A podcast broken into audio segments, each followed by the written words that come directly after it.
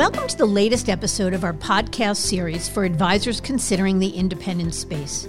Today's episode is Brian Hamburger talks trends, options, and opportunity, and what advisors need to consider before making the leap. A conversation with the founder of Hamburger Law Firm and MarketCounsel. I'm Mindy Diamond, and this is Mindy Diamond on Independence.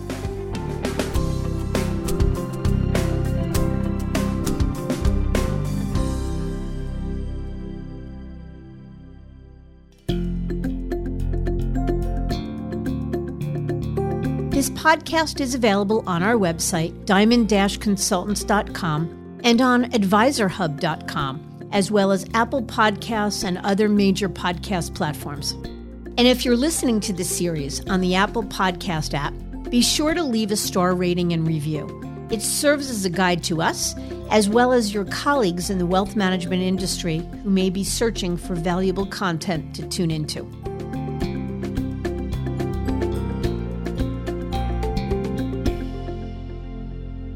Few names in the wealth management space are as well known as that of my guest in this episode.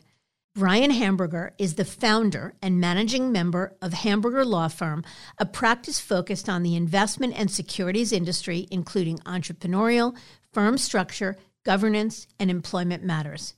He is also the founder, president, and CEO of MarketCounsel, one of the industry's leading business and regulatory compliance consulting firms.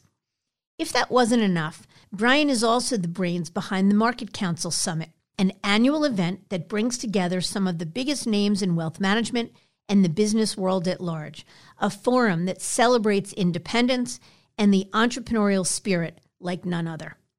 Brian is no doubt a busy guy, someone who possesses incredible energy and a unique combination of legal acumen, business knowledge, and entrepreneurial zeitgeist.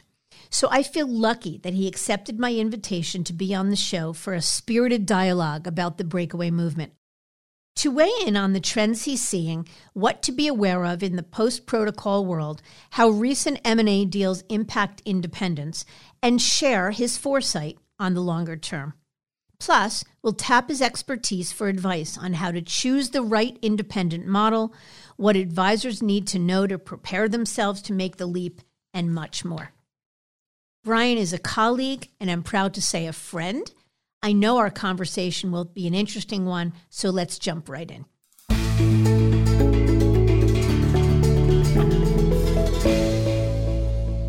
Brian, I am really grateful for your time and wisdom today. I am uh, incredibly grateful to be here, Mindy. Thanks for inviting me. Tell us a little bit about your background prior to forming the Hamburger Law Firm and MarketCounsel, if you would. Uh, sure. It's a background that I'm proud of, but I, I, often don't get to share. I mean, I grew up in the business. Uh, my my father was an investment advisor, and I, I really saw firsthand the impact that good advice can can have on clients. It makes people more confident in uh, in living their life, and that, that's a great thing. But I also realized early on that I didn't have the wherewithal to meet with individuals you know, at the kitchen table and discuss their financial plans or asset allocation. So I explored other areas within financial services. I worked for a great wirehouse team in college, but again, was a bit underwhelmed by the opportunities there. I really didn't buy into the whole wirehouse methodology that somehow they knew more than the customers knew, you know, going back to like the EF Hutton commercials. And, you know, coming out of college, I got a degree in finance and economics. And coming out of college, I got some job offers from mutual fund companies but they were in the customer service area and i really didn't see a clear path to do something intriguing. So at the urging of my grandmother i went to law school. Like many jewish grandmothers you know she's she thinks uh, being a lawyer or a doctor are, are the two careers that uh, that one should consider. You know but her rationale was sound. I mean she said whatever you choose to do in life you're you're a lot more likely to win the game if you know the rules. And uh, and i bought it. And uh, I went to law school. And in law school, I really had some amazing experiences. I, I interned for uh, for a federal judge. I spent a semester working for the uh, state appellate court, and then finally, my securities law professor arranged for me to clerk at the SEC in the enforcement division, which he was uh, he was the head of. So I got out of law school, and then without any real clear direction, I took a job as as a securities lawyer at a pretty well established firm, and I, I really loved the work, but I hated the big firm politics and the non client centric responsibilities that I had. So I left after not all that much time and I, I sold my first house, moved into a cabin with my then wife and my six month old daughter in tow, and uh, started market counsel and the Hamburger Law Firm on the same day. Amazing. So, what happened? That was in 2000. What needs were you looking to solve for? And why the whole two firm concept? Like, what happened then? Well, you know, advisors had uh, different needs and they were being addressed by primarily two different firms. There were registration services, some called them service bureaus, and there were law firms. Registration services at the time were selling very modular pieces with no accountability for the entire projects. And clients, quite frankly, couldn't figure out what they needed or what they were getting and what the whole project would, would cost them. Law firms, on the other hand, had, and for that matter, they continue to have, call us if you need us model, right? That's based primarily on hourly billing. And as such, it incentivizes inefficiency and there's little accountability. Uh, and, you know, again, clients don't know what it's going to cost them. So what we're trying to solve for is we're trying to build something that was proactive. It was based on the investment that we made with the client on the front end of the relationship to deeply understand the client. And we want to know everything we can about the clients, why they're in business, how do they think about their mission, what are their needs, goals, and objectives, what's their appetite for risk. And then we want to pair that. So we take that upfront investment and pair that with an efficient and logical process in everything we do. It includes having an acute sense that every request that we make to the client actually costs them money beyond what they're paying us, right? We look at the operational burden that we have on our firms. And we also wanted to be one of those firms that filtered out so much of the noise that was out there. And that noise distracts advisors from their mission uh, while ensuring that we weren't taking our eye off the ball. So our clients don't need to know about proposed rules, for example, but we do. And we'll track those developments. We'll prepare for the impact that it's going to have on our clients. We'll design a solution. And then we're going to come to them when it's time to implement. And Mindy, while we didn't solve for it early on, uh, more recently we've seen the proliferation of low cost or, or some automated solutions in the place, largely backed by PE firms that are chasing some higher margins. And so, you know, we've had to address that as a competitive threat as well. You know, automation is good. We'd be willing to hold our technology spend up against any firm of our size. Uh, and we have that piece, but it's a tool that we use for maintaining robust client profiles and handling recurring tasks, that type of thing.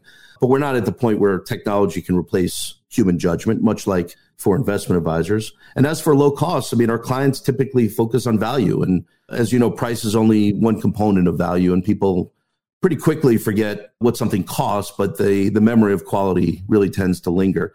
So I go out there, I hire the best service people and legal counsel that I can find at any price, and I give them the systems and resources to perform. And um, uh, it's not just cheap, you know, it's it's just not cheap. Uh, but the secret sauce is that people don't really sign up for our service and start using it. We, you know, we stick to our roots. We gather a lot of information at the start of the relationship, and we pair that with the advisor's objectives to build the business that they envision. But all that said, our biggest competition has and always remains the do it yourself advisor, which arguably works for some of the smallest advisors and for some of the largest that have the resources to do it. But for everyone else, they're, you know, they're often squandering time and resources by going at it alone. Mm-hmm. So I want to focus for a minute on the breakaway market. MarketCounsel has really been the architect for so many of the breakaway advisors and the RIAs that they've set up. Walk us through or tell me a little bit, if you would, about the types of advisors you work with and what you do for them from the very beginning till the time that they are an extant firm. Sure. Well, thanks for connecting us with that breakaway movement. I mean, we, we see our brand as our most valuable asset. And I know everyone at MarketCounsel who walks through our doors each day is asking themselves, how can I contribute to the brand's goodwill? But I'll tell you, over the past 19 plus years, we've changed virtually everything in our company except for our service platforms, you know, the, the actual services that we set out to perform, our mission, values, and, and our standards. And part of the reason for that is I think to be successful in a, in a fast growing industry, we really need to be committed to continuous improvement in every single area. So one of the changes that I think has really taken place since I started MarketCounsel is we're far more interconnected than we were early on. I mean, we rely upon partners like like yourself and the strength of relationships in this space can't be overstated. It's a really small industry when you take a look at all the really critical decision makers. I mean, we run into one another at uh, conferences throughout the year. I mean, sometimes Mindy, you and I have a chance to catch up in the hallway and you're coming in and I'm coming out. But the really neat thing is all the decision makers are available uh, by text message or a quick phone call. And so we can solve problems really quickly. So that interconnectedness is really key. I think we're also uh, positioned for a post broker protocol era. You know we're we're coming together with industry partners across the the space to really reduce contingencies in this area and we'll continue to invest in those solutions recognizing that that's a likely outcome. But as far as types of advisors you know we're working with our clients are registered investment advisors and those looking to become advisors.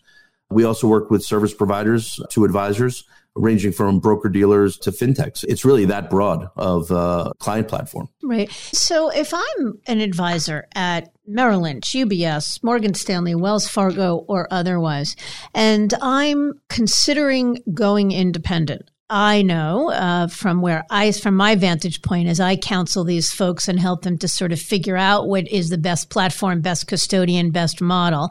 I know that um, one of the most important steps, obviously, is to be in touch with someone that can really architect things from beginning to end. So, what are some of those things that an advisor sitting in a wirehouse contemplating independence needs to think about at the very beginning?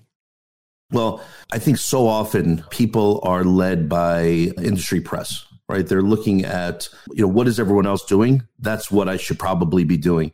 And while that is likely to be the answer, right? Because statistics don't lie. It also is quite likely not to be the answer for them. And so the first thing that we ask them to do is really search inside. Let's not start on why you're leaving, but let's let's really talk about what it is you envision, what it is you're looking to build. Because the departure is going to fade pretty quickly in the background, right? The bad branch manager, the restrictive policies, the office climate or politics all of that's going to disappear really, really fast. And what you're going to be left with is you're going to be the one sitting in the office with your colleagues. And really, the question is, what do you envision that to be? And so, when we talk to them, we talk about what's the impetus for departure. And when we start to hear these short term pain points, we say that's not the impetus. You know, the impetus for departure has to be something that's pulling you forward, not something that's driving you away. And you know, we want them to engage in discussions with uh, with folks like yourself. We want them to feel comfortable in sharing those needs, goals, uh, and objectives. At the same time, you know, the, we also don't want them to have too many conversations because one of the things, and I hope we get to this, you know, within our podcast, is that on ramp to independence is now seven lanes wide. It's really confusing, and when people are guided by others that are selling them on one particular concept, I think that that's quite limiting and often leads to paralysis. We really like to avoid that. And we want them to have the conversations. We just want them to limit those conversations to a small handful of trusted advisors. Yeah, I couldn't agree with you more about that. The waterfall of possibilities for an independent minded advisor has expanded exponentially. And to your point early on, there's a lot of noise out there. And it's very important that one is guided by people that are objective and in the know and well connected because it's important to filter out a lot of the noise. I want to switch gears a second to the industry at large. So our firms are similar in that that we both really act as conduits to help people get from here to there. Here being I'm sitting at a wirehouse or a traditional brokerage firm, and there being independent in some version. And in a previous conversation, actually, in, in one of those hallways at a conference you're referencing, you and I talked about how 2019 was shaping up to be a record year. And it was for us, and I'm pretty sure it is it was for you as well. So what do you see as the key drivers behind the surge surge in advisors leaving the traditional brokerage firms to go some version of independence? It's a great question. We could spend all day talking about it. I believe it comes down to just a few key components. Technology is our headline. Technology for us continues to be the main agent of change and driver of the independence movement. Technology is a change agent primarily not because of the technology itself, but because of their business model, their SaaS business model. So, service as a subscription business model really allows the technology to be consumed as a service through a subscription, through an incremental subscription. So, what that means is that advisors can purchase enterprise class technology on a per user basis. They can purchase a voice over IP telephone system on a per user basis. they can pay for this on a monthly basis without a large upfront investment. And what we found is that incremental cost has led to advisors being able to leave their firms and having technology as good as, as if not better than the technology that they left behind because the firms that they've left behind have to deploy it for thousands of reps simultaneously. Uh, on top of that, the UI, so the, the user interface and the, the look of the technology really is starting to lend itself to easy adoption and high utilization rates. In the past, you know, you needed to hire all these programmers and developers to build out custom fields and workflows, but the UI that a lot of the CRM systems and portfolio accounting systems are utilizing allow advisors to do that on the, on their own. And so as a result of that technology, uh, we have advisors who can delegate tasks uh, that are outside of their core competencies to an experienced service provider, for example. But they can still monitor those tasks as if the service provider was sitting in the same office as them.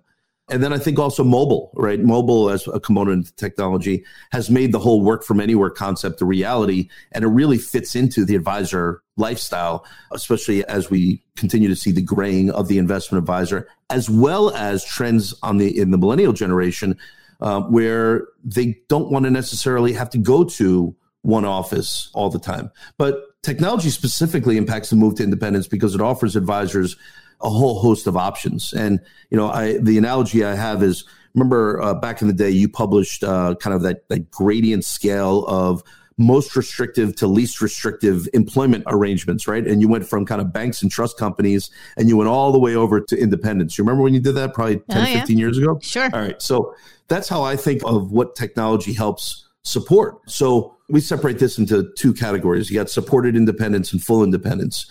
And technology now has made this supported independence model a reality. So advisors can narrow the universe of choice by looking for support from other providers that are going to package this myriad of service providers that advisors need to choose from. And advisors going the route are going to enjoy simplified decision making, better pricing, leverage service provider expertise and more time to focus on their core business.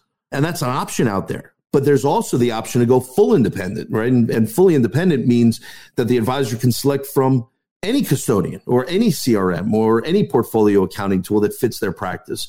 And advisors going that route, they can shop for the best price and the best to breed options, but it's overwhelming for some and they don't have as much pricing power, as much leverage as under the the supported independence model. So there's a trade off, right? Do I want to do I want to buy stuff that's kind of already bundled and packaged, or do I want to have the autonomy to make any decision I want, but have the burden to connect those components on my own? And that's one of those difficult decisions that I think you were alluding to earlier which is which one is right? Am I am I the tinkerer? Am I the one that always wants to chase the the greatest and latest, or am I the one that's okay with maybe it's a B technology, but it simply works and it works with everything else that's already in uh, in place? And I think that that's technology provides a really really critical decision point for advisors. Yeah. Uh, but obviously, there's there's other reasons, right? And the, those reasons haven't changed. Where RIAs can serve their clients in a far more aligned business model with fewer conflicts of interest, greater autonomy to select what's best for the client, whether it's service model or investments. There's an entrepreneurial mindset to be their own boss. Again, whether it's a true entrepreneur that's completely independent or one that's working through an independent platform.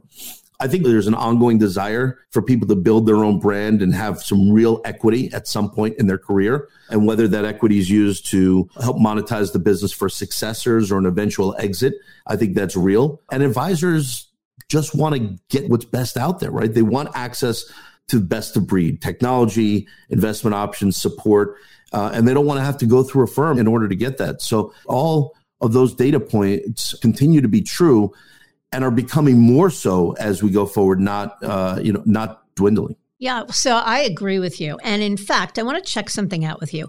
I wrote a piece just recently talking about the nine trends or predictions we had for 2020 to this end. And I want to check a couple of them out with you. My thesis was the fact that advisor movement today is really driven by three things, a perfect storm, I called it. And one was the notion of changing client expectations. Clients, the, the term fiduciary or the idea of an advisor being fiduciary has become more mainstream. So clients are much less tethered to the brand of the firm and much more about is my advisor able to do what's best for me? Second is changing advisor sentiment, where advisors want all the things you just talked about more freedom and control. They have an entrepreneurial mindset. They want access to best in breed, all that sort of stuff. And the third thing is, is that the more the big firms have attempted to tie the advisors down, the more it's had the opposite effect. It's, you know, I'll show you, you're going to try tying me down. I'm out of here. And I think all of those things are sort of the broad reasons why there's been a lot of movement. One of the trends we predicted is that we're going to continue to see the elite teams, the corner office, the Barron's and Forbes top advisors in the industry going independent, which is really extraordinary. And so, do you think that that's driven by what you said, not only the entrepreneurial mindset, but perhaps more their desire for no limitations and access to best of everything? Yeah, so I'm excited. I love that article. I'm excited that we're going to chat about it. So the answer to that first one is yes, right? The industry is hyper focused on elite teams. And if you want to know why, just look at their characteristics because every one of those characteristics are really attractive to acquirers.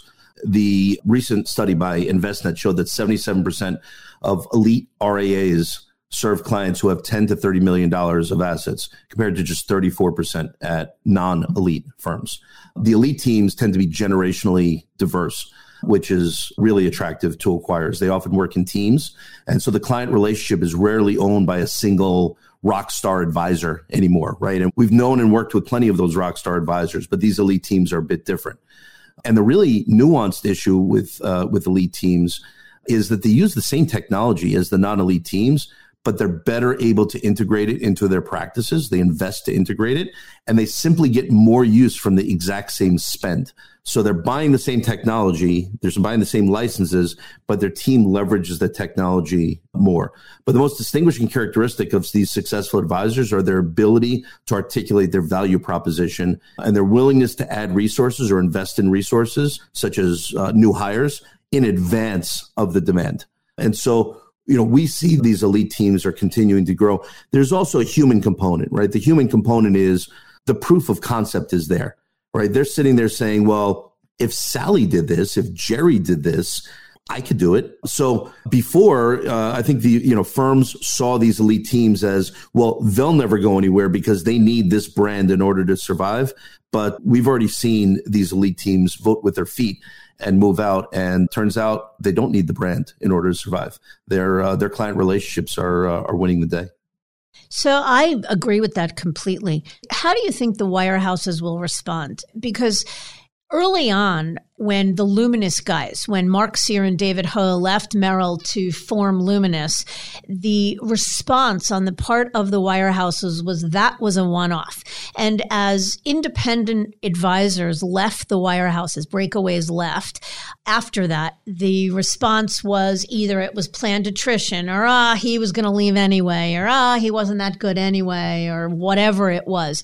And it's hard to ignore when you're watching not just elite, but uber elite teams and advisors move. So, do you think that the wirehouses, in fact, it's funny, Brian, I remember speaking at one of your MarketCounsel summits years ago, and I interviewed Sallie Krawcheck. And the topic you gave me was to talk with Sallie about do you think that the wirehouses will respond by launching their own independent models? And so, generally speaking, what do you think of that?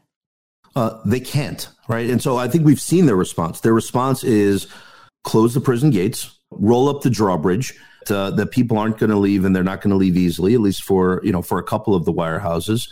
But they've also shown their cards because they've started through by way of their compensation systems and by way of their contracts to disintermediate the advisor. Right. There's been a number of articles written recently that the advisor is no longer king. The advisor is no longer the centerpiece uh, relationship that the client has with the firm. And you know, when you speak to executives at these firms who have been in on a lot of the high-end executive meetings, they'll tell you that the response is simply to cut out the advisor as the focal point of the relationship, deepen the relationship directly between the firm and its clients, and really move the advisor under you know their ideal scenario to more of a salaried position where you're effectively acting no different than you would if you were working at a bank. And it's no surprise that so many of them see the bank model as the model to retain the assets. And if you look at their projections that they'll share, they'll say we can afford to lose an awful lot of assets if the remainder of the assets that stay here are far more profitable to the firm. So I think we've already seen their response. And because of that, because that's the tact that they're taking, I think strategically it preempts them from launching an independent model as a real venture because they would just see an outpouring from of their advisors moving to that independent model and that really is contrary to uh, to the direction that we're seeing them go. Let's talk about M&A for a second. The M&A market has been frothy as a lot of people call it in the RIA space.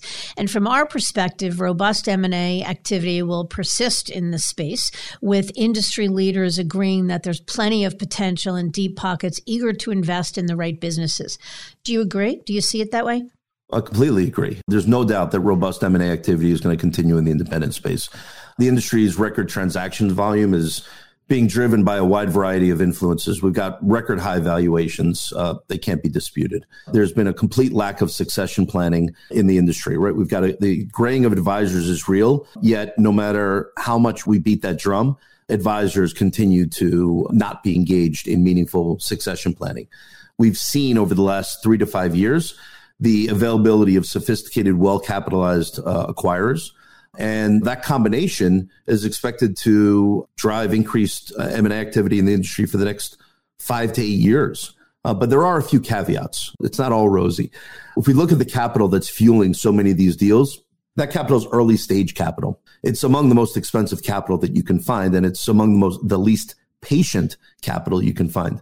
So it's telling that advisors are pulling that lever in lieu of debt, which is also available. And the debt would allow the advisors to maintain the upside of the firm's growth, but they're more frequently than not selling to this uh, early stage capital, which is mostly private equity. And private equity investors, they see the opportunity because the RIA market is so fragmented and they think they can make quick work of aggregating within the space. I mean, if you look, PE firms are responsible for just about every deal over a billion dollars of assets over the last two years.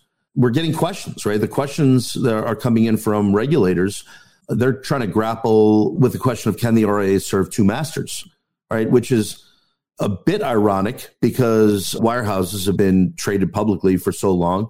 But you know, there's sense among regulators is that advisors may be breaking away from one set of conflicted owners and running right into the arms of another. And finally, I'd say that clients themselves, particularly sophisticated clients, they haven't shown a real preference for a PE backed RIA over one that's owned and operated by an individual advisor or a team of advisors. And at the end of the day, one thing that we know is the client demand wins. And so what's missing in a lot of these PE backed transactions is what's in it for the client. We know what's in it for the advisor. We know what's in it for the employees. And we certainly know what's in it for the investor, the uh, which is the PE firm. But what's in it for the clients? And until these PE firms can actually show a real value proposition for those clients and be able to show that they're able to manage and mitigate the conflicts of interest that come along with that investment, then I think people will have kind of one eyebrow raised on a lot of the investment that's going on. But remember, we're still seeing this early stage capital. As long as we can right that ship, we'll start to see more patient capital moving into this space next. Yeah. And I love your comments about the notion of selling equity or taking on debt. And that, in and of itself, is worthy of its own episode. And we should sort of put a pin in that conversation and have it, save it for another day. I'd love to. But you're absolutely right about, you know, it's not all rosy and lots to be considered. But I also think that the notion, no matter how you choose, to run your firm, whether it be as an individual standalone firm, PE backed, or you know merge with a larger RIA firm. The opportunity that is M&A within the space, I think, drives back to what we were talking about why these elite what's appealing or what's drawing elite advisors to the independent space because if they subscribe to the theory of build it with the end in mind then they're all thinking about not just how do I build the right firm but how do I build it for maximum enterprise value. Right but what they're so I completely agree with your sentiment but we're jumping over one thing which is advisors they're concerned about their exit when it's time to exit and that's already too late, right? So that's forcing them to limit their scope of options. If advisors are really contemplative and if they're planning for their exit and they're looking at a five to 10 year glide path to the exit, there's so many options out there, right? There's traditional banks, there's other lenders, specialized lenders in the space. There are different insurance strategies.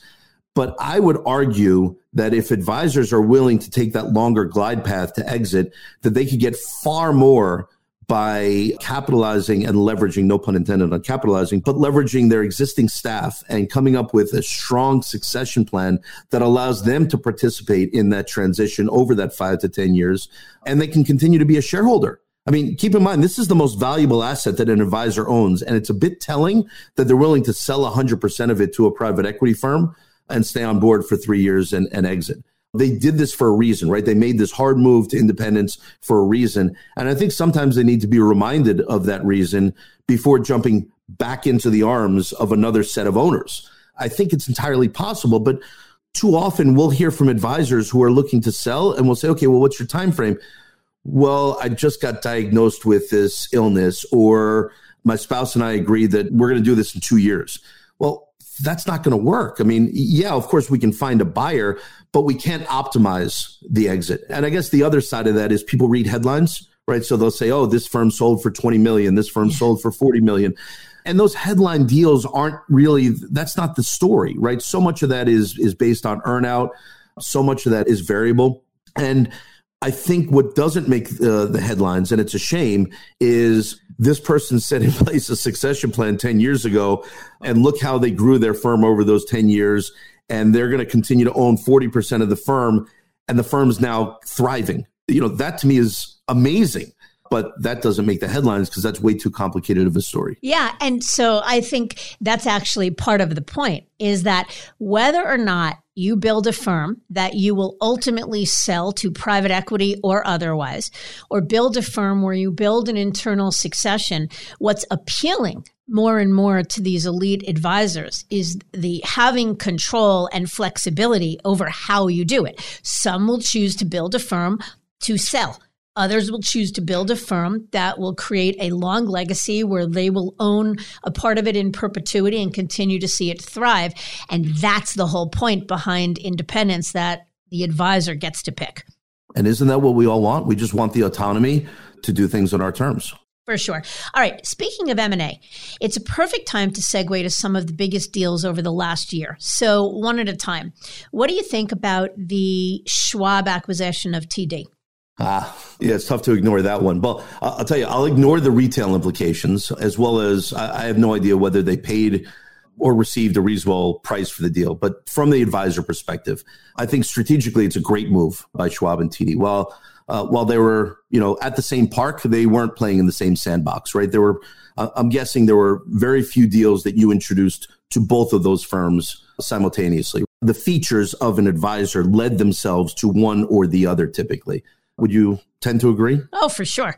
So, for, so I don't think there's all that much crossover among prospective advisors.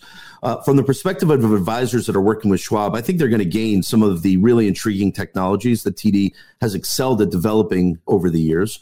For TD advisors, there's of course some risk for disruption, depending upon some key decisions that Schwab hasn't yet made for the integration of the firms.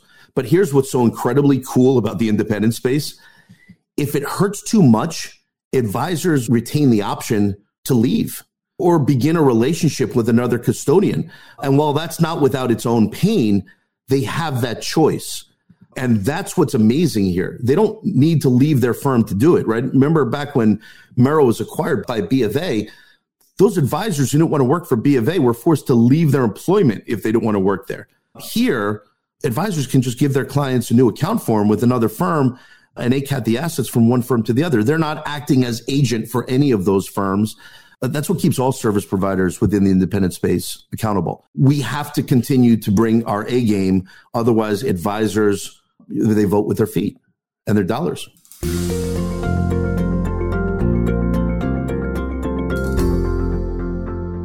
How about the Goldman Sachs acquisition of United Capital? Well, this to me was the next iteration of uh, what I mean. One of the deals you mentioned earlier, you know, which was uh, Luminous, and we saw that play out a number of times over the last several years, where a traditional bank would acquire an RIA practice, And we've seen that pick up in frequency over the years. So this was, to me, there was the next iteration of that. I got a chance to have a great conversation on stage with uh, Joe Duran at uh, the MarketCounsel Summit this past December. And I see the deal as a validation of the model and services that are being provided by independent advisors from a major financial institution. I mean, Joe's a, a dynamic personality, uh, but let's not take away from the fact that he built a great business, one that intentionally addressed the gaps in the high net worth space, making it a really attractive target for Goldman's initiatives uh, to go out and reach the mass affluent. There's plenty of other strong advisors and financial institutions that I'm sure will be dancing with each other for years to come. This one's a bit different. I think what we'll find is we'll find a lot of deals going forward come in the form of traditional mergers, acquisitions, or more likely some alternative business arrangements and, and partnerships and deals. I actually would agree with that as well. I want to talk about pivot for a second to some of the things that are on advisors' minds, the things, the, the concerns we hear about most often. You mentioned at the beginning or earlier in this segment that you think we're heading toward a post broker protocol world. So, mm-hmm. from a legal perspective, how big a deal is it that several firms have already pulled out and you're predicting that others will follow? Well, it's not. I mean, advisors' transitions continue at healthy rates. Contrary to recent news, even when firms pulled out of the protocol, we continue to do just as many deals out of those firms the following year. We've enjoyed this stable, predictable path uh, that the broker protocol has provided for so many years. But let's remember that we transitioned many advisors well before the protocol, and we expect to do so for a long time to come with or without those protocol protections. We've signed up a lot of firms to the protocol, and it's a great tool. But non protocol transitions are, are really interesting. Advisors should just know that the protocol is not a permanent fixture. Um, firms need to give 10 days notice before they leave the protocol. And we expect that we'll see more firms leaving the protocol. I mean, logically speaking, they're having a tough time answering shareholders. Why are, why are we keeping that door open for reps to leave when we can close and at least some will be discouraged from leaving? I mean, that's what logic tells them. We saw with UBS and Morgan Stanley that that did not necessarily stem the tide of high end uh, advisor departures.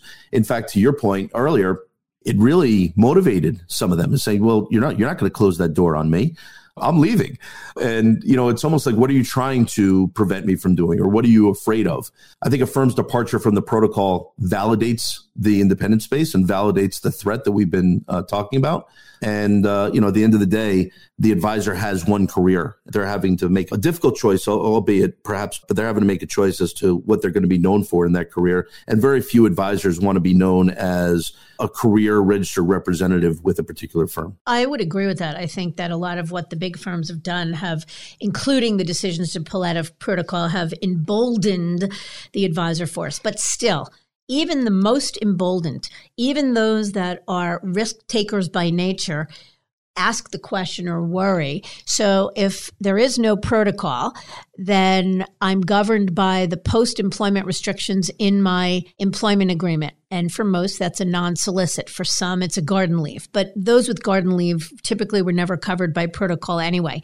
But can you give us just one or two examples of how an advisor would handle the non solicit? How does he or she get comfortable with the notion of leaving XYZ non protocol firm and going elsewhere, whether it be independent or to another firm? Because even if that other firm is part of the protocol, it is considered a non protocol move if both parties, both firms are not in protocol.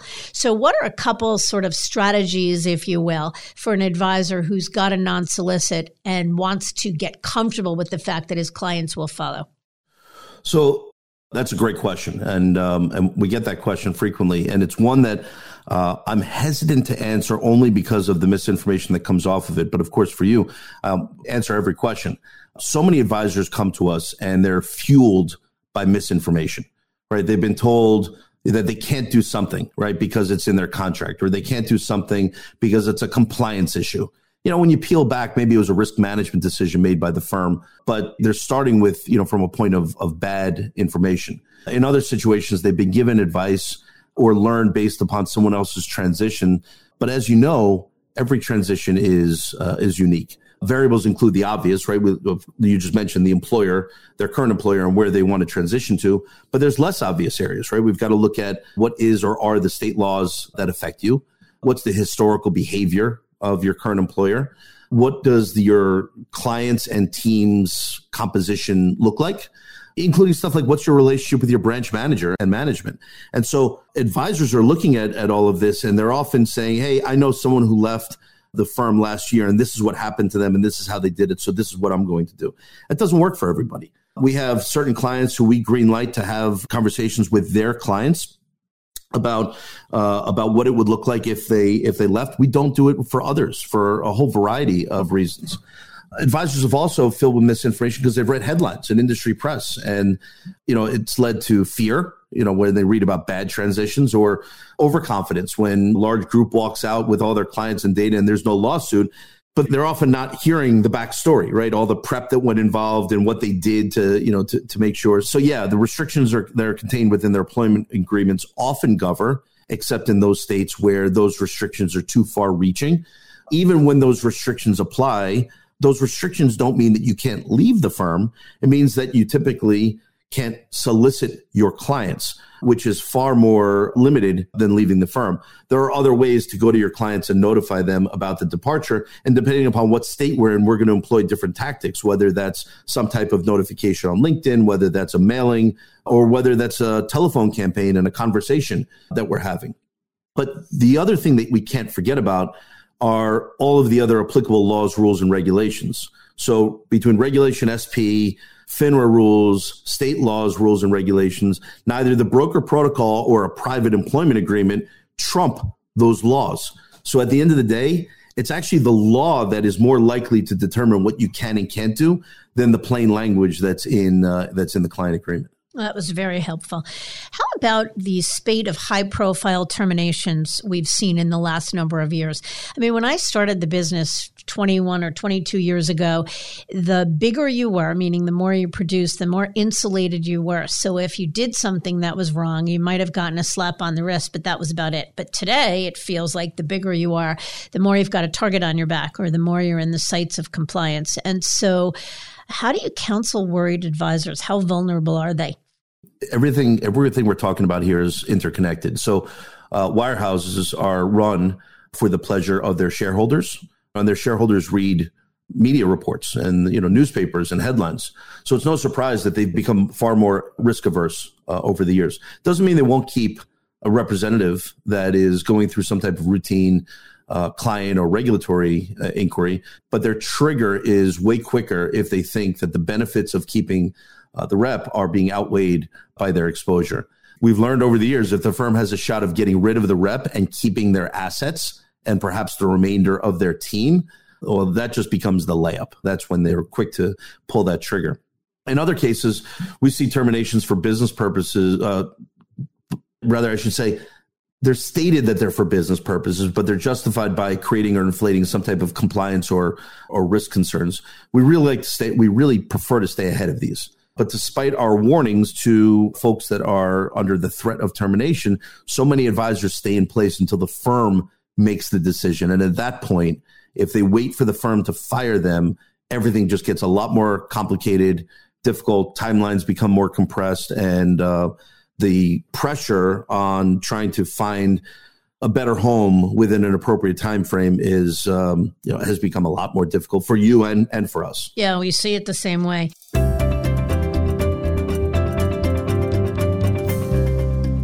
Okay, one last question because this has been incredibly enlightening and fascinating, and you've given me some ideas for some future topics as well, so I'm grateful. But one last question. Looking five or 10 years out, what's the next big thing? What are the things that should either concern or excite advisors? you know, I'm not a fortune teller, uh, but the good thing is I don't think I have to be. Um, we need to remember that by definition, a registered investment advisor is such because they provide advice about securities for compensation. That's what they all have in common. That's what they always will have in common. And the independent space, absolutely everything else around that definition is going to change. So, what do you do, right? I mean, it's important to stay nimble, stay on top of trends, and embrace uh, that change. For my own business, we're really fortunate. We placed ourselves in a fast growing industry at the center of all things interesting. And things are going to continue to change all around us. But fortunately, our, for investment advisor clients, sound objective advice never goes out of style. So I'm really, uh, really optimistic about uh, about the future of this space. Wonderful. Brian, thank you so very much. As I said, this was incredibly enlightening, delightful, and you are a friend and a colleague, and I'm grateful for that. And uh, we look forward to further conversation. Well, thanks, Ben. I always enjoy every conversation we have, including this one that's going to be shared with everybody.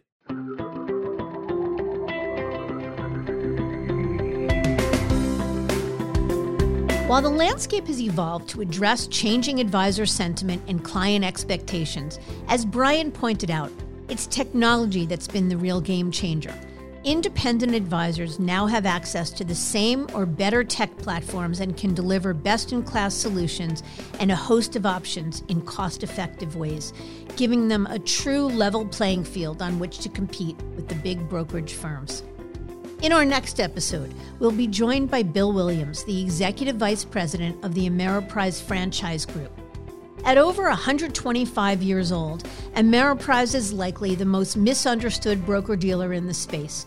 We'll unpack what they've been doing in recent years that seems to be resonating so well with advisors and how that's translating into a recruiting surge for the firm. I hope you'll tune in. Until then, I encourage you to visit our website, diamond consultants.com, and click on the Tools and Resources link for more valuable content. You'll also find a link to subscribe for regular updates to this series. And if you're not a recipient of our weekly email, Perspectives for Advisors, click on the blog link to browse recent articles. Feel free to email or call me if you have specific questions. I can be reached at 908 879 1002 or mdiamond at diamond consultants.com. Please note that all requests are handled with complete discretion and confidentiality. Thank you for listening. I also want to thank Advisor Hub for sharing this podcast with their viewers and subscribers. This is Mindy Diamond on Independence.